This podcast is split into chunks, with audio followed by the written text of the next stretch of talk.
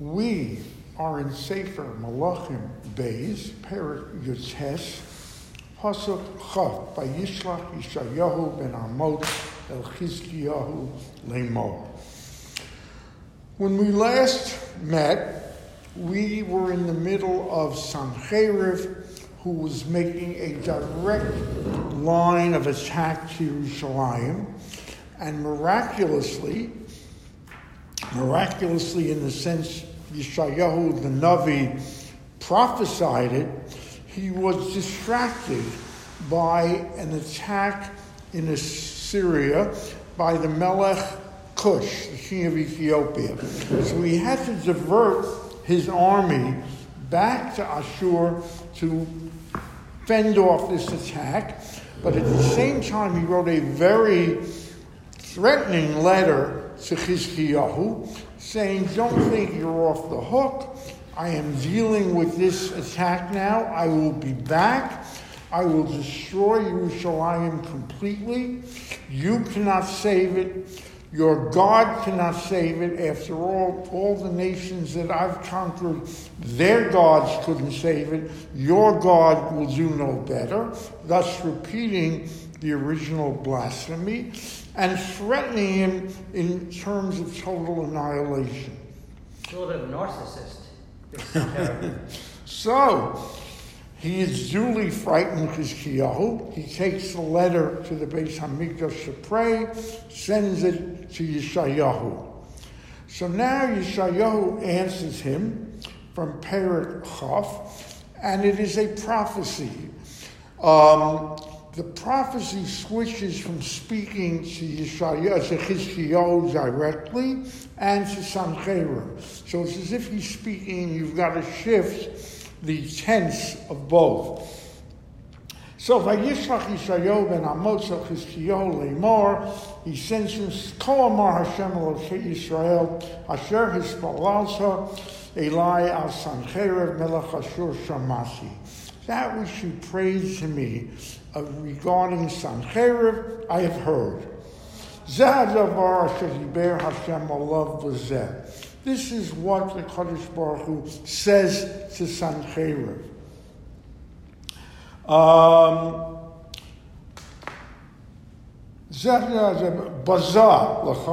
you have embarrassed yourself.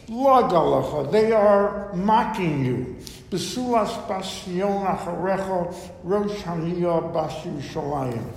Uh, we use often the prophets a metaphor for Bnei Israel, for Yerushalayim, a basula, a version. So the version of Basion, or Harotani is shaking her head uh, in disbelief, the daughter of Jerusalem. The reason for the metaphor of a basula is it's just like a basula isn't conquered or subjugated, neither is Yerushalayim. So, Still addressing Sancheiriv, the Navi says, Esmi charafta. Who have you embarrassed, insulted, v'yidafta, or blasphemed? Ba'mi harimos kol. Who have you lifted your voice in, in um, blasphemy? You have lifted your eyes arrogantly to the, the Lord of Israel. And by the hands of your servants you have blasphemed the Kadosh Baruch Hu. Vatomer barov rechbi an yolisi Rome. With my chariots I have come and have ascended the heights. Herimia kosei Levanon. I have invaded the forests of Levanon. It does not mean literally Levanon. We are talking about Yerushalayim and the Beis Hamikdash. You have come to the highest place in Lebanon, the Achrisha Komasa Razeh Korosha. You have felled or threatened to fall all the cedars of Lebanon, the mighty tall cedars and the cypresses, Barosha, Ba'avoha, Milon, Shisei, Yar Carmilon. You've reached the outer extents of the forest. Ani karasi v'shasisi mayim zarim, you speaking in Sanchera's voice. I have drunk the waters, I have dug for the waters and dug, uh, consumed them. And I have with the palm of my hand destroyed all the forests and all the um, fortress cities. In other words, I've consumed all the water, um, etc. You will be starved of any kind of water or nourishment. Allah Shamasha now, Baruch says to Sancheir, do you not know, Limerchot, from the visions, that I am the creator of the world? Asha Asisi Lamemi Kozem Safiha. I created the world. You, you are like puppets. Asha Haviosa Usahila Hashos Galim Nisim Arim It is I who have built the, the um, uh, fortresses and the piles of, of the cities that fortify the city. V'yishavein kisirei yad, chisu v'yavashu hayu esev sadeh. I control the growth of nature, the grass, v'yarot zesha, chasir, gadol, ushreifo lifnei kama. And I will create, uh, will be a wind, but I destroy the vegetation before you. It is God who moves the earth, not man your comings and your goings, your valacha, your zashi, I know what you do before you do it. This is Eli, and you are provoking me. Yan hiskarzecha Eli, because you have provoked me, v'shanecha Allah. So what I will do, v'shanecha Allah ba'ozne, v'samatza kishi bi'apecha. I, uh, I will put a hook in your um, nose and my ring in your lips. In other words, I will tether you like an animal that cannot move without, and I will pull you and drag you any way I want. You are helpless. And this again is the Sanchera. The Hashivosi Bajerech asher basabo, and I will send you back on the same way you came. In other words, you are a puppet in the hands of the Kadosh Baruch Hu, but you don't realize it. The Zelach and this is a sign to you, and now he's shifting to Chizkiyahu. Achol Hashanah, apparently there was a great famine. There was also Shemitah, where they couldn't plant. And he's saying now, You will eat this year the remnants, and next year you will plant and in the third year you will seed it and harvest it, and v'nitu chromim you will grow vineyards, v'iklu you will eat fruits. There will be no lack of food. I will make a miracle of nature where food in abundance is restored. Yosfa place us base Yehuda, and I will strengthen the remnants of the house of Judah, Hanishara, Shorish Lamasa, the roots beneath the soil, the Asa Prilamala, and I will create the fruits above. In other words, to Yehuda, I will give sustenance in abundance. He Mishalayim Teshe Sheris place of Har Sion. In other words, from Jerusalem will come the salvation and the rescue from Har Sion. Kinas Hashem Sa'os It is the Kadosh Baruch Hu that will create this. Therefore,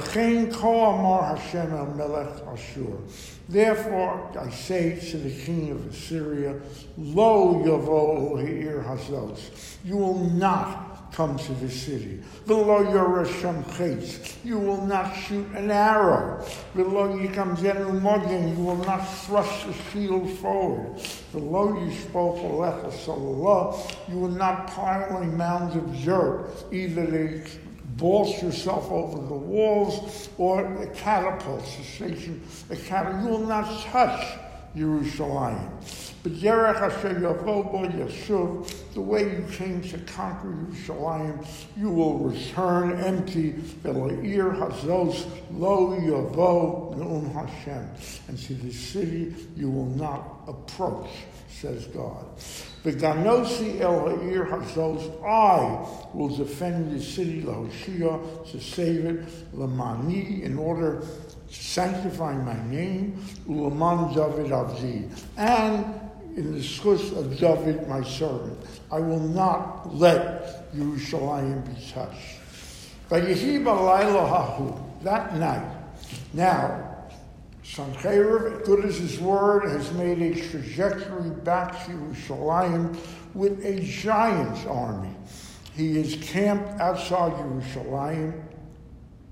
And before we get to that, there is much and many interesting agadata. We won't have time for them. Let's go over some highlights at this moment. It's Daf um, San, Samach of Sanhedrin, Amud Aleph. Tells the story Sancheriv has come back to Yerushalayim. His astrologers tell him tonight is the night to attack. Why? There is a curse on Yerushalayim because of Nov. You remember Nov was the city of Kohanim that David is blamed for resulting in the killing of the, all the Kohanim because of Shaul. And the curse will not allow them to triumph until it expires that night, said the astrologers. So it's the most propitious time to attack Yerushalayim. Sancheriv goes to the top of the mountain and oversees Jerusalem. It is first real view of Jerusalem. And he's shocked. He says, This is Jerusalem? I have conquered cities larger than this, more impressive than this. This is why I conquered uh, hundreds of nations so I would be able to conquer Jerusalem. You know what? I can wait till tomorrow. I don't have to do it tonight. And he puts it off. Interestingly, Rav which we have met, his emissary, who we have decided is an apostate Jew, hears from Jerusalem the sounds of Hallel coming. And he realizes it's the first night of Pesach. And he says it's not a good night to attack because they have special protection on this night. So, in any event, they don't attack. That night, uh, Vayetze Malach Hashem, an angel of the Lord, goes out. Vayach b'machaneh Ashur, Meya Shmonim v'chisha Elef. He kills, lying there or sleeping there, 185,000 soldiers of uh. How does he kill them? Says the Medrash, it's a lot like Nadav and Avihu, the Bnei Aaron. A fire enters their nostrils and consumes them from within. No change on the body, no wounds, no burning of the flesh. 185,000 people, and the Medrash tells us this is just his leadership of the army, his generals. His army is over a million men. Kulam. They are all corpses. They're gone. Sees what's happened. He journeys Vayelech Vayoshav Sancheiriv Melech Ishur Vayoshav Beninve. He's too embarrassed, humiliated to go back to his capital, so he stops, makes headquarters in Nineveh. By Beis Nisrach So now the guy goes to Beis Nisrach. Beis Nisrach is his private god. You would think that the guy would be so humbled and so shaken by 185,000 men dying in their sleep without a sign of violence to their body. But no, he goes to his Avodah Zarah Beis Nisrach, the Medrash tells us, is a plank of wood. It's an icon of wood, supposedly a remnant of Noah's ark. And as it saved Noah and the people from the flood, so it will save him. Moreover, the Midrash tells us that he has come to the decision that what is the reason so many miracles are being done for the uh, for Bnei Israel, it's because of Avraham Avinu. Why?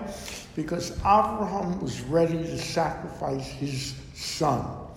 And the Medrash tells us at that moment, he makes a vow to now sacrifice his two sons to the Kadosh Baruch Unfortunately, they overhear him. Uh, the Adrimelech v'sharetze banav, he called the Cherev. They smite him with the sword, they kill him. The Haman niblasu el eres Ararat. They go to the land of Ararat by Gimloch Eser Hachidon benos Hachtar. And Eser Chidon rules underneath him. And so we see a one of the greatest miracles in history of our people. We see Sancherib does not get the message. We see Chizkiel in total triumph. And just when you thought the path is clear, the horizons are open, Chizkiel will face another life and death challenge tomorrow morning, 8.45, Ad Khan.